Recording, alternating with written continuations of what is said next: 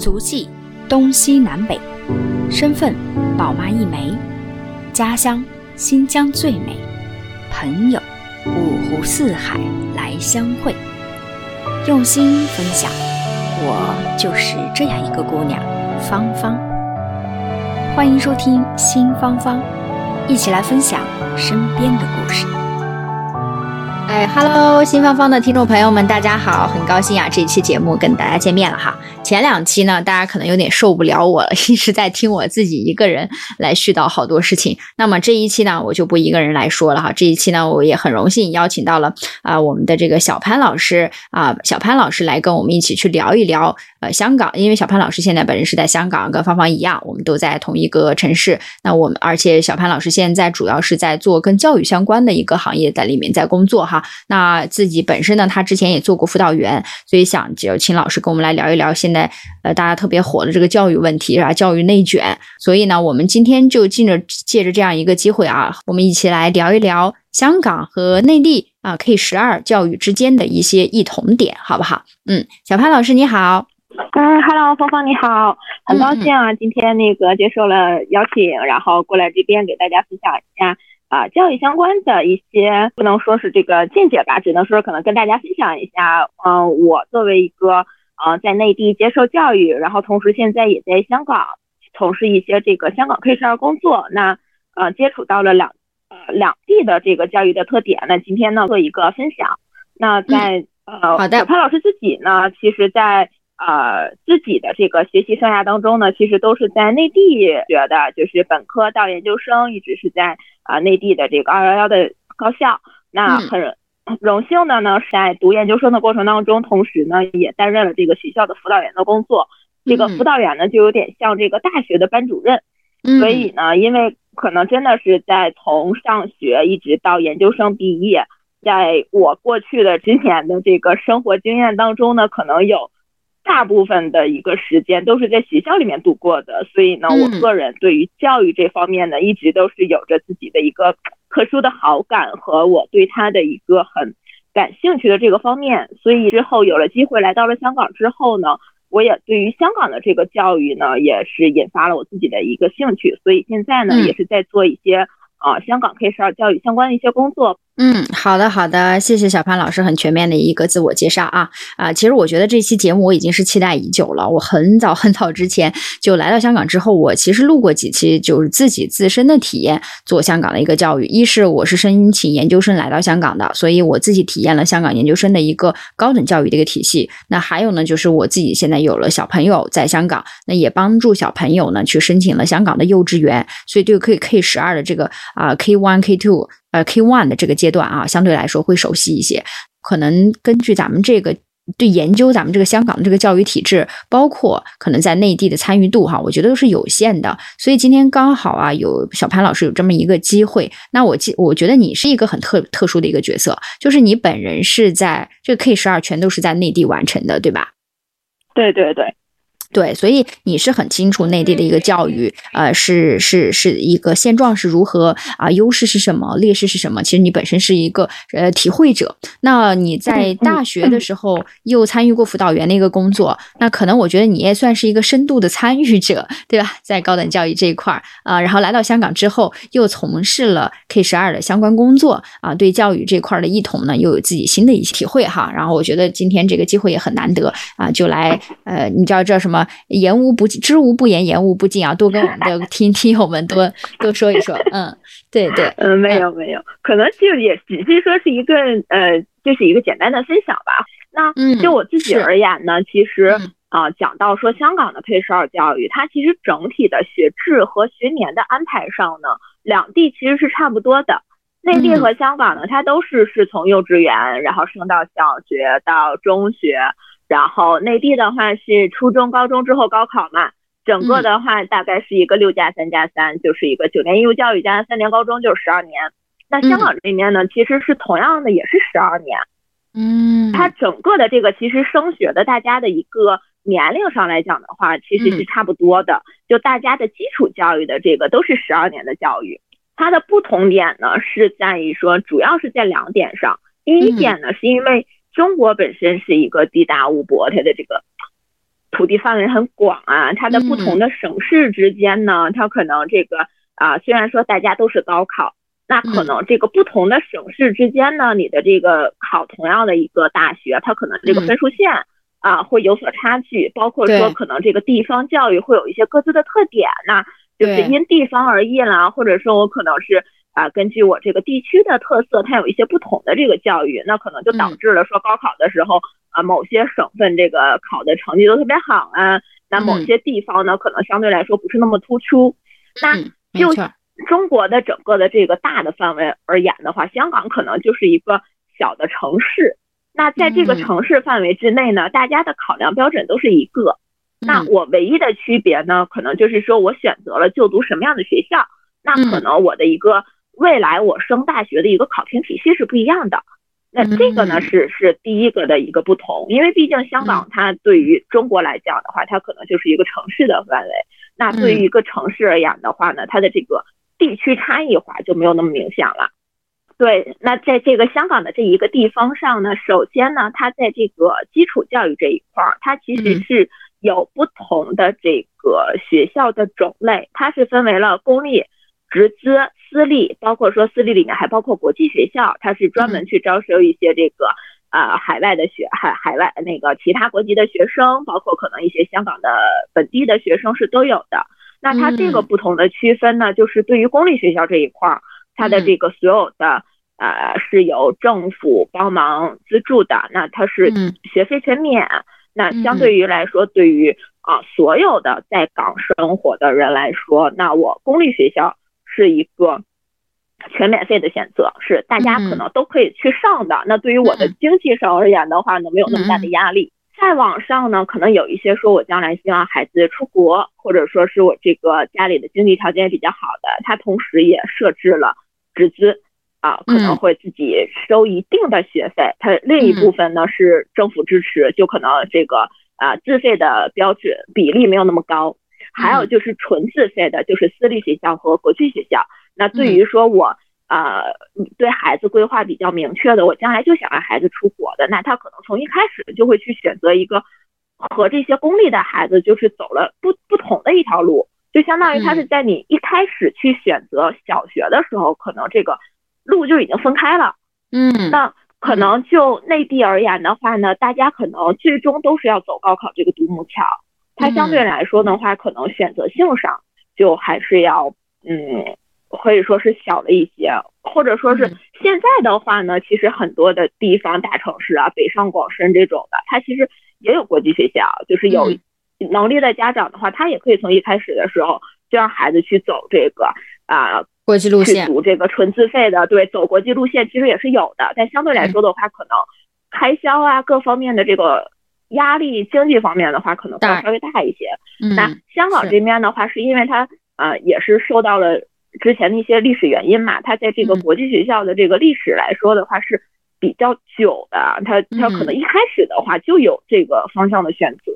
所以相对而言的话呢，它可能在这个经济压力上面的话没有那么的大。同时呢，它这个学校开设的毕竟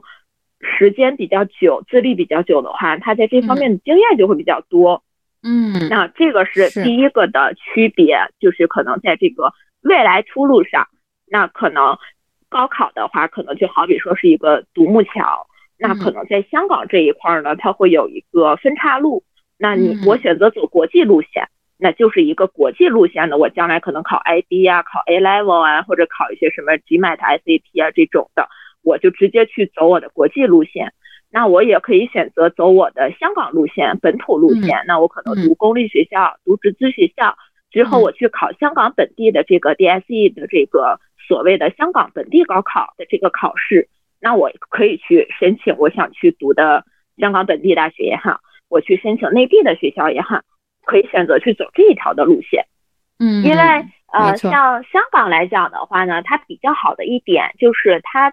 首先这边呢，它的初高中是一站式，就是它中学是中间没有中考，就是我中学中一进到了这个学校之后，那如果我自己不选择转校，或者是说我自己有其他的安排的话，你是可以在这所学校是中一念到中六，然后直接去啊所谓的高考，就是看你走的是哪条路线嘛，你就去考对应的考试。但是中医中医是我打断一下，中医是咱们的初一啊，中六就是咱们的高三，中六就是高三，嗯，就是相当于是初一到高三都在同一所学校，嗯，那它中间呢是在你相当于是初三和高一这两个年年级的时候，它的中学是开放一个时间段是接收转学生的。嗯，就是如果你真的有转路线的这个想法，或者说是我我想去做一个变动的话，他学校是接收你的申请的。嗯，但是呢，他在接收申请的时候呢，他就是肯定是要求你笔试加面试，就是你要经过这个学校考核你，你你要通过，那你是可以入学的。就是他是向学生开放这个门槛的，他不是说我走这个路线之后，我进去就打死了不能动。你是可以去选的，但是呢，同时学校对你有一个考核，会会有一个筛选的过程。那你如果通过了我的面试、笔试，我觉得你各个方面好像，哎，你还是可以有这个资质，可以可以达到的。那他是可以去接收你过来的。那之后我再去转路线的话，它其实还有一个问题就在于说，如果说我国际路线转回了 DSE，那它也涉及到一个选科。那如果可以的话，可能有一些我说我就不选语文类的，我可能选英文啊，或者说我选一些其他的。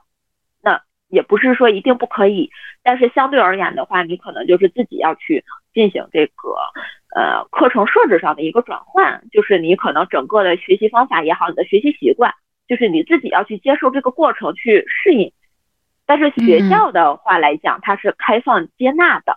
就是学校的状态其实是一个 open 的状态，就是。给你开放了这个，你你可以一个更改选择的机会，包括说我，嗯嗯，所以说我我我是走传统路线的，但是我觉得我现在这个中学我我不是很 OK，我也可以选择转学。那学校是接受申请的，是一个开放的状态。其实更多的就还是说考量的是孩子自己的一个学习成绩和你的综合能力，它是一个全方位的考核。成绩可能不是说是单单一方面。有一些可能我艺术特长啊，或者说我体育突出，那学校都会进行一个综合的考量。哦，那这个其实是我倒觉得是一个蛮大的区别哈，就是咱们内地和香港这边的教育体制上，相当于是我们所说的前一段时间这个炒的这个非常火的这个内卷问题，对吧？然后还有国家的这个教育改革啊，教育改革之后提到的，我们从中学就是升高中的这个叫中考。那中考的这个不是说要刷掉百分之五十的人吗？啊，是有这样一个说法，对吧？然后也是中考的这个难度也是越来越加大。那很多家长啊、学生呐，都是在恐慌这个中考的过程当中。那如果像小潘老师介绍的啊，如果香港现在这边呢，不是如果啊，香港现在这边咱们就等于是不用恐慌中考这件事情了，因为根本他就不需要中考这个考试，它是可以直升的。对的，对的，对的，对的，对的。所以。中间的这个焦虑就解决了啊，这样他可能反倒推下来，他小学的这个环节会变得更加重要，因为可能从小学就决定了他能够上到什么样的高中啊，它是一种一条龙式的服务。对的，对的，对的。香港这边的话，它很多的，是尤其是在这个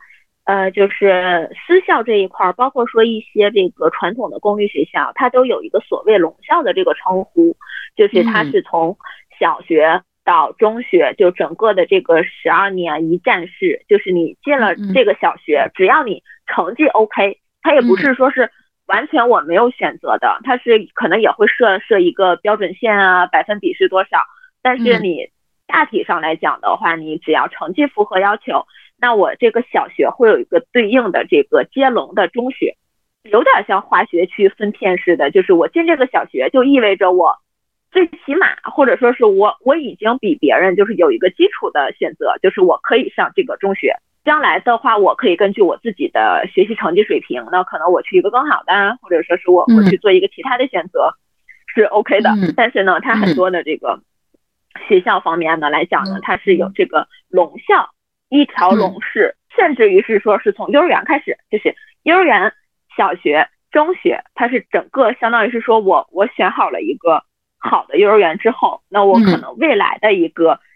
大概会去读什么样的学校，我已经心里有数了。就我大概走的是一个什么样的路线，就就已经是差不多定了。中间如果说我自己想去选，我我也可以有一个选择的机会。那嗯，对，只要你在升学的时候去通过你目标学校的笔试、面试，它对应的考核就可以了。那这个呢，其实我觉得是香港这边的整个的教育升学体制上跟内地的另一个最大的不同。内地的小升初呢，它就是一个还现在更多的还是一个划学区嘛，对，是是学区问题。然后初升高呢，就是一个中考。那香港这边呢，整体上它的一个升学小升初也好，然后呃它是没有初升高嘛，就是优升小，都是通过一个面试，高年级的话就是面试加笔试的这样的一个。就是是学校对学生的一个，就是你只是面对这个学校的一个考量，他会没有减少了这种就是公开式，就是统一考试的这个东西，更多的是说我可能，呃，因为根据孩子不同的特点嘛，你对说可能会有一些就是不同特色的学校，它有的学校就是倾向于是说，你如果孩子成绩 OK，但是运动特别好，我这个学校就特特别的喜欢。学校可能是说你艺术方面有特长，然后成绩 OK，那我们这个学校就觉得说，哪怕你成绩不是说那种 top one 的，那我觉得你也可以来。嗯，这个是是我觉得可能在这个择校这一方面，这个两地也是一个比较大的一个区别。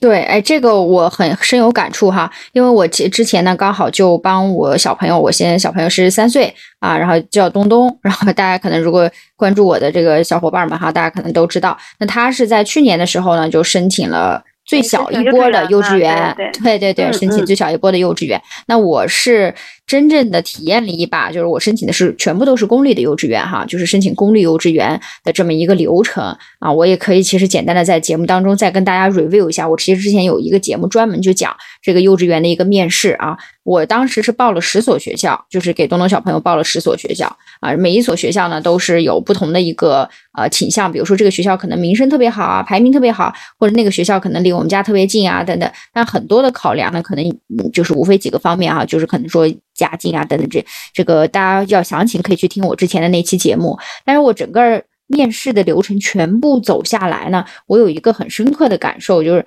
一个是说每一间学校。的老师面试的老师，他们对孩子的父母，就是对于这个孩子的家庭的教育是非常非常重视的啊。这个也就是说，他可能会像你刚刚讲的，就是。呃，如果说高龄的可能还有一个笔试，那低龄的像我们这个 K one 的哈，就是幼儿园的这种，那可能就没有笔试，它就是一个面试。面试它一般都分为两个部分，第一个会跟孩子沟通，第二个部分就是一定要跟家长沟通，来看家长这边是什么样的一个情况，然后你家里对孩子的投入有多少，对孩子的关心有多少。而我觉得更多的这边的面试啊，升学的一个考量，可能它是主要考量在呃家庭的教育。这个家庭的教育到底有没有对小朋友起到一个很好的一个帮助？是不是在一个很好的氛围下去成长啊？我现在就就我记忆特别深刻一点，就是他现在面试的那间，就是算是我们这个片区最好的这个公立学校啊。当时那一天呢，呃，天气还不是特别好，然后我带着小朋友，然后还有姥姥，嗯，我们就一起去了。所以当时本来姥姥不可以进去，只有一个人陪同嘛，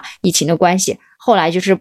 小朋友的原因，然后就破格让姥姥也进去了。而姥姥当时也在跟家长，就是跟那个老师去面试，然后我也在跟老师说，所以老师可能就会，我猜会不会觉得，因为当时我们小朋友是属于小。最小的那个 BB 哈叫小 B，那其实是录取的概率不是很高，对于这种热门的学校，然后结果最后也顺利录取了，我就觉得哎还挺喜出望外的。可能有一点就归功于说老师可能觉得这个家长整个这个家庭的氛围相对来讲，可能对于孩子来说会比较重要一些。对，然后还想跟大家分享，就是说我们这边。我至少我在这个公立学校面试的这个过程当中啊啊，当然可能是你的这个片区的，你可能会更好进；不是你的片区的，你可能会比较难录取一点。但是不是说不可以申请，就是完全没有机会啊？我觉得我不知道这个算不算是一个，这个算不算是一个异同呢？嗯嗯，对，这一点其实也是，包括很多人会有一个觉得说，呃，香港这边的它的一个入学的话，它不是说对你地区没完全没有考量。但是呢，对于一些就是可能想移民来香港的人来也好，或者是说有一些希望孩子来香港接受教育的也好，他有一个什么误区呢？他就觉得说，哦，你要是香港人嘛，然后才或者说是娃有一个香港身份，你才可以读香港的学校。那我是不是一定要在香港买房，我孩子才可以上学？但其实不是的，他是只要你有这个呃香港的身份证，那包括说可能孩子有他的一个呃合法的一个就是可以允许这在港长期逗留的这个签证，他就可以上香港的学校。跟你在香港有没有房没有关系，就无论你是说买房也好，或者租房也好，你只要是说那个可以长期在港，你孩子就可以在香港上学。那至于说这个学校的选择呢，它是这样的，它开放两个阶段，第一个阶段呢是你自主报名，就是你看上了哪个地区的哪所学校，你就去申就可以了，然后之后会去参加那个学校的面试。之后可能说是我所有的这一些我自己选的那些我我都没有申上，对，第二步才是一个政府的统一派位。那政府的这个派位的时候呢，他可能就会考虑到就近原则，因为那政府统一派的时候，他会觉得说啊，你这个跨区跨太远的话，你对于家长也好，对于这个小孩小孩子也好，尤其是可能幼稚园的这个阶段。在小学刚刚小一的这个阶段的话，你小学一年级，你结果就要可能坐好几个小时的这个上学的这个巴士的话，那可能负担也很大。所以说，如果到了政府派位的这个过程的话，可能就是有点像这个学区分校这个感觉了。但是在前期的这个自由选的阶段的时候，它其实是没有限制的，只要你通过了学校的考核。但是呢，有一些学校它可能也是会。考虑到你的地点问题，就是说，如果真的是太远的话，其实学校可能也会去跟家长进一步沟通。那你是不是真的确定选我们？那可能这个交通的问题你要怎么去解决？那他可能就是学校其实也可能会有这方面的 concern，但是呃，整体来讲的话，它会地域的限制会没有那么的大。对，主要还是一个。呃，去考量你孩子的情况啊，家庭的情况，那他觉得整体 OK 的话，我就会收，我就会录取。嗯，嗯我自己的经验也是，也是有深有感触哈。我觉得这个小学，所以像那个小潘老师，你刚刚说的这个龙校啊，这个龙校就是真的是 有的时候，为什么说幼稚园就是已经开始，人家说叫赢在起跑线，有的时候是从怀孕开始就要赢在娘胎里，是吧？就是从怀孕开始算好日子，然后什么时候出生，然后出生的日子是不是是一个良辰吉日，算不算是在申请学校里面可以啊？就是竞压力竞争没有那么大的时候啊，然后再选那个点，所以就是嗯。这个龙校就扯出了，就刚才我们说没有中考的这个嘛，所以倒推来说，小朋友的幼稚园也变得尤其的重要啊。就是也许咱们内地，对我觉得他这个体制啊，就决定了是这样的一个一个一个竞争的一个情况。也许在咱们内地，我觉得可能没有这么对幼稚园没有这么激烈的一个竞争，对吧？因为它每每升一级，可能它都相应的有一个测试，有一个重新洗牌的一个过程。哦，但是在香港来讲的话，就像你刚刚说的这个情况，那可能两边的我们刚刚讲的是香港的优势啊，那我现在就在讲说呢，香港的这个劣势，我觉得可能也是倒推回来，可能就变成了从幼稚园开始就已经开始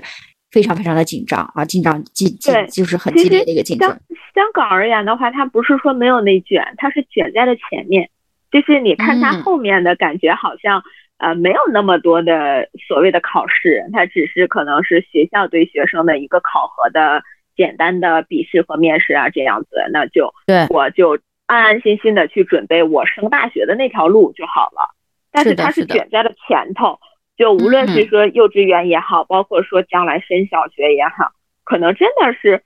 家长可能一。一报名可能就给孩子报个十所八所都可能算少的，有的甚至于说那个上双数啊，就十几所的那种，其实孩子的压力也是很大的。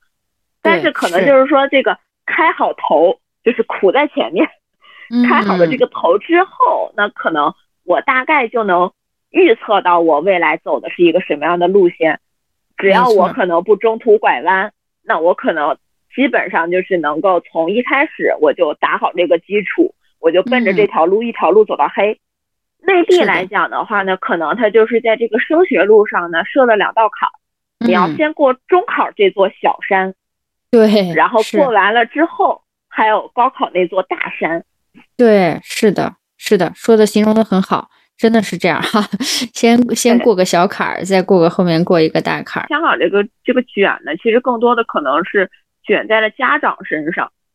要开一个好头，去帮孩子可能提前去选择好他这个未来想走一个什么样的路线。但是对于内地家长来说的话呢，虽说也家长也有卷的部分，就是希望给孩子营造一个好的学习环境嘛。但是更多的还是说在孩子自己身上，可能我有一个比较不错的学习成绩，那我整个的这个好的一个学习状态，那中考和高考。对，对于孩子而言的话，其实就可能不是那么大的问题。对他可能相对来说的话，就是在这个更多的压力是在孩子身上。在香港，可能就是说你开开开好了这个头之后呢，孩子相对来说课业压力也是有，但是就是我反正路已经给你选好了嘛，那这条路你能走成什么样，这个终点的话，那可能就看你的发挥了嘛。对，对于内地人来说的话，你要先努力的爬过中考这个坡，才能说之后。哎，对你这个总结，我觉得特别好啊。就是那一边很多时候是要看孩子自己的一个努力程度。如果你足够优秀，那其实那两道山儿都不对你来说，这个都不是坎儿，对吧？然后，但是香港这边呢，你前期就比较内卷，这个就不是靠孩子努力可以 努力的来的。你比如说，你像你这个龙校里面。就有从幼稚园到小学到初中、高中一条龙的这种龙校吧。那你如果说我要上这样的龙校啊，我就是要在幼稚园就要瞄准了。那我从幼稚园开始瞄准，我怎么通过我孩子努力啊？是吧？你说这孩子还什么都不不懂事儿呢？那我当时申请给给给小朋友申请的时候，他是两岁八个月，香港是两岁八个月就开始申请幼稚园，可以申请 K one 了。那这个东西真的就是挺卷的啊！我跟大家稍微多说一点，就是大家就是分门别类的，先先为了上一个好的 K one，就是我们所说的幼稚园，我们就要先给幼稚园去上一个学前班，就适应班，我们叫。啊，pre nursery 啊，这种 PN 班，然后 PN 班就已经开始卷了。要上哪些学校 PN 班？不同的幼稚园有不同合作院校的 PN 班。那好的，你上哪？你上了好的 PN 班，你相对来说进他的幼稚园，你就会更加容易一些啊。然后这还是在前期的一个，就是我们所说的一个准备工作。等到了真正申请的时候，那其实也很卷啊。有些人甚至发展出了很多行业，你知道吗？就是那种给幼稚园就开始做面试辅导。啊，然后给家长做，给小孩做，还有那一段有一段时间疫情嘛，然后这个面面不了事，就是在网上去做视频，还有这个收高昂的价格啊，好好好好好几万的价格去给你做一个非常精美的面试视频 啊，有这种这个副业就开始呃风生水起了，所以我觉得你说的这个。啊，你你说的这个我就一下就特别能理解，就是他是卷是卷在前面，有时候而且还是卷在家长，因为家长觉得我这开个好头，后面就万事大吉啊，有有可能是这样，就孩子会轻松一些。对，哎，小潘老师，简单总结下来的话，就是香港本土的教育它的特点在哪，或者说是它跟内地的最大的区别在哪，也是大家觉得说香港教育好的地方。一个就是它的这个学校的分类分得特别清楚，就是。公立、直资、私立、国际，那我选择了入学不同种类的学校，那可能就意味着我未来走的路可能不太一样了。那我中间可以选择改道，那但是你也要付出相对应的代价，呃，对，是付出相对应的这个这个努力，然后去去啊，要再去弥补上来你之前的那些差差差距。那第二个呢，就是在它整体的这个升学的道路上呢。它相对应的硬性的考试的内容是比较少的，它更多的是侧重于对孩子能力的一个考察，综合能力的考察，有面试和笔试的这样的一个情况。它只是说就是，呃，考大学的一个大考，它中间是没有什么其他的那些的考试的。但学校内部可能会有，就是什么期中考、期末考，或者说是这个能力测试啊，什么这些是有的。但是它就没有那种就是全市范围统一的这种的考试，它是比较少的。没错，没错。那那你对，但但是呢，它所对应的压力就是它卷在了前面，就是它 对于家长的这个压力是是要更卷一点的。对，是的，是的，我这深有体会。哎，你刚才说的这个，你刚才说我们所说的考试考试的这个核准标准。啊，可能两边会有一些区别。哎，我刚刚就在想哈，你说高考，咱们香呃这个内地叫高考啊，那香港叫 DSE 的这个本地的考试。嗯，那这两个其实你看从评分标准上，你就能感受得出来。一个呢，它相对来讲，它会比较重视呃分数的一个精确度，所以它是按照比如说七百五十分满分，然后每一科是多少分，一百五十分的满分有一个很严格的一个划分。但是你看，相对于呃香港来说，它可能就不是用全分数，它就是五四三二一的这种大的打分制，对吧？它可能就不是一个说我精确到一百分满分，然后现在是多少分啊？所以它可能就就只有五档啊，相对来讲它可能就模糊一些，嗯。就是也是它代表了它这个教育理念不太一样的一个地方。对它的那个打分制呢，就有点像国外的那种，就是我们所谓的就是折换完。内地的话，就可能大学的时候，它最终会把所有的成绩折换成一个叫绩点的东西。嗯，那香港的 DSE 考试的评分标准呢，就有点像折绩点，它是把你每一科的考完的那个分数对应的就是折换成了一个多少分，然后他拿这个东西。去算你的，比如说可能我去申好的，就是第一档的学校，可能我要四个七啊，五个七或者三个七四个七啊这种，就是他是看你这个考完之后折出来这个分。哎呀，我觉得今天特别好啊，跟小潘老师一起回顾了一下咱们在内地的这些教育的体制下，我们一些优势的地方啊。我们刚刚所说的啊，也有一些内卷的地方。那香港呢，也是同样，它有它优势的地方，是吧？我们所说的一条龙，但一条龙也有它一条龙的弊端，它卷是卷在了前面。然后我们就两边呢，今天都跟大家做了一个初步的、简单的一个小小的对比和分析啊。也希望如果今天这期节目啊，您听到之后能解决您教育方面的一些困惑，那我觉得这个节目就啊非常值得了哈。好，呃。哎，我我记我一看这个时间哈，也也也挺晚了。那我在这个节目的最后吧，嗯，对于还对教育的问题比较焦虑的啊，这样一些朋友们，那小潘老师有没有一些什么话想跟大家说？嗯，怎么讲呢？其实我就我个人而言的话呢，虽然说我现在还没有娃，但是我我自己的就是呃这么多年的一个自己的学习经历也好，包括说身边看到一些朋友的情况也好吧，我觉得其实家长真的。不用特别的去焦虑，因为家长的这个焦虑情绪是会传染给孩子的，就是可能会无形当中的话，你可能家长没有感觉，但是可能无形当中也会让孩子自己的压力也特别大。在整个的他的这个学习的过程当中的话，其实减压是一个比较重要的过程。嗯，就是。真的是在整个的这个学习过程当中的话，是要有一个好的心态，他才能有一个好的学习状态。嗯嗯，对对，至于说是这个，对，对于那些所谓的一个整个的内卷的环境也好，或者说是这个。是的，是的，谢谢，谢谢，谢谢小潘老师分享。哎，你这个刚才说的这句话也让我联想到，也也有一个著名的这个心理学家，他叫李玫瑾啊，他曾经说过这样一句话，他说，孩子成长的过程当中，心理阳光和智力二者相比，阳光比智力是更重要的一件事儿。所以他说，他宁肯呢让孩子上不了名牌大学，也一定要让他活得快快乐乐。那我觉得这句话呢，其实也适用于刚才啊小潘老师给我们分享的啊，就是在现实生活中，这些就是假如说我们真的很纠结、很纠结，孩子未来要到底要上美哪美哪一所学校啊，特别内卷的这种情况下，我觉得这句话咱们也翻出来听听。再就是刚才小潘老师给我们的建议，一定要有一个好的心态，才能会有一个好的状态啊。我觉得家长要做一个榜样。对，因为毕竟家长能够做到的，就真的是帮他提供环境，因为没有任何一个家长说能替孩子去学或者替他去考试嘛，最终需要经受这一切的还是孩子自己。那他大概就是能努力成一个什么样的状态，就尽量让他去尽情的去发挥。就好像说最近的这个冬奥特别火的那个呃，谷爱凌。谷爱凌，谷爱凌，她的整个，你看她的那个家长对她的教育，说形容她从小上房揭瓦，真的就是说，考想一下，就是对于好多的家长来说，看着孩子小的时候闹成那个样子，可能早就揪过去打一顿了。但是她的妈妈就能够让她就是所谓的放养式，但是她就真的是各项都发发展的都很好。那背后的这个经济实力或者说是环境这个提供啊等等这方面我们不去考虑，就只是单纯的去从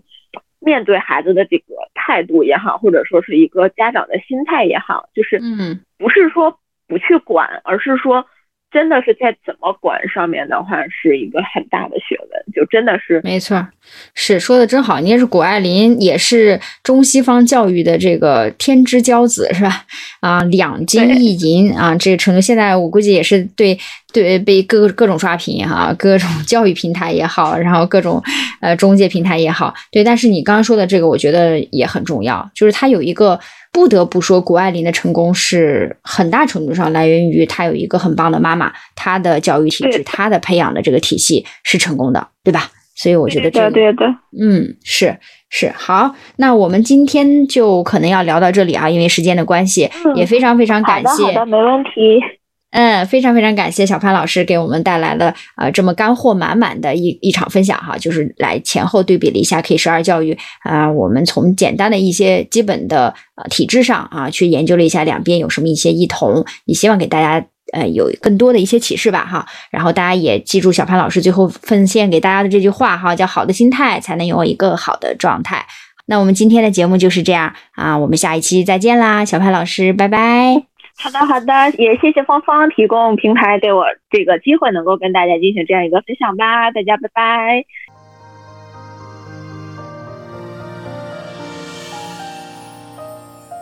感谢您收听新芳芳。如果您喜欢我的节目，请转发分享给您的朋友，也欢迎线下跟我互动留言。同时欢迎听众朋友们关注芳芳同名公众号“新芳芳”。我们下期再见。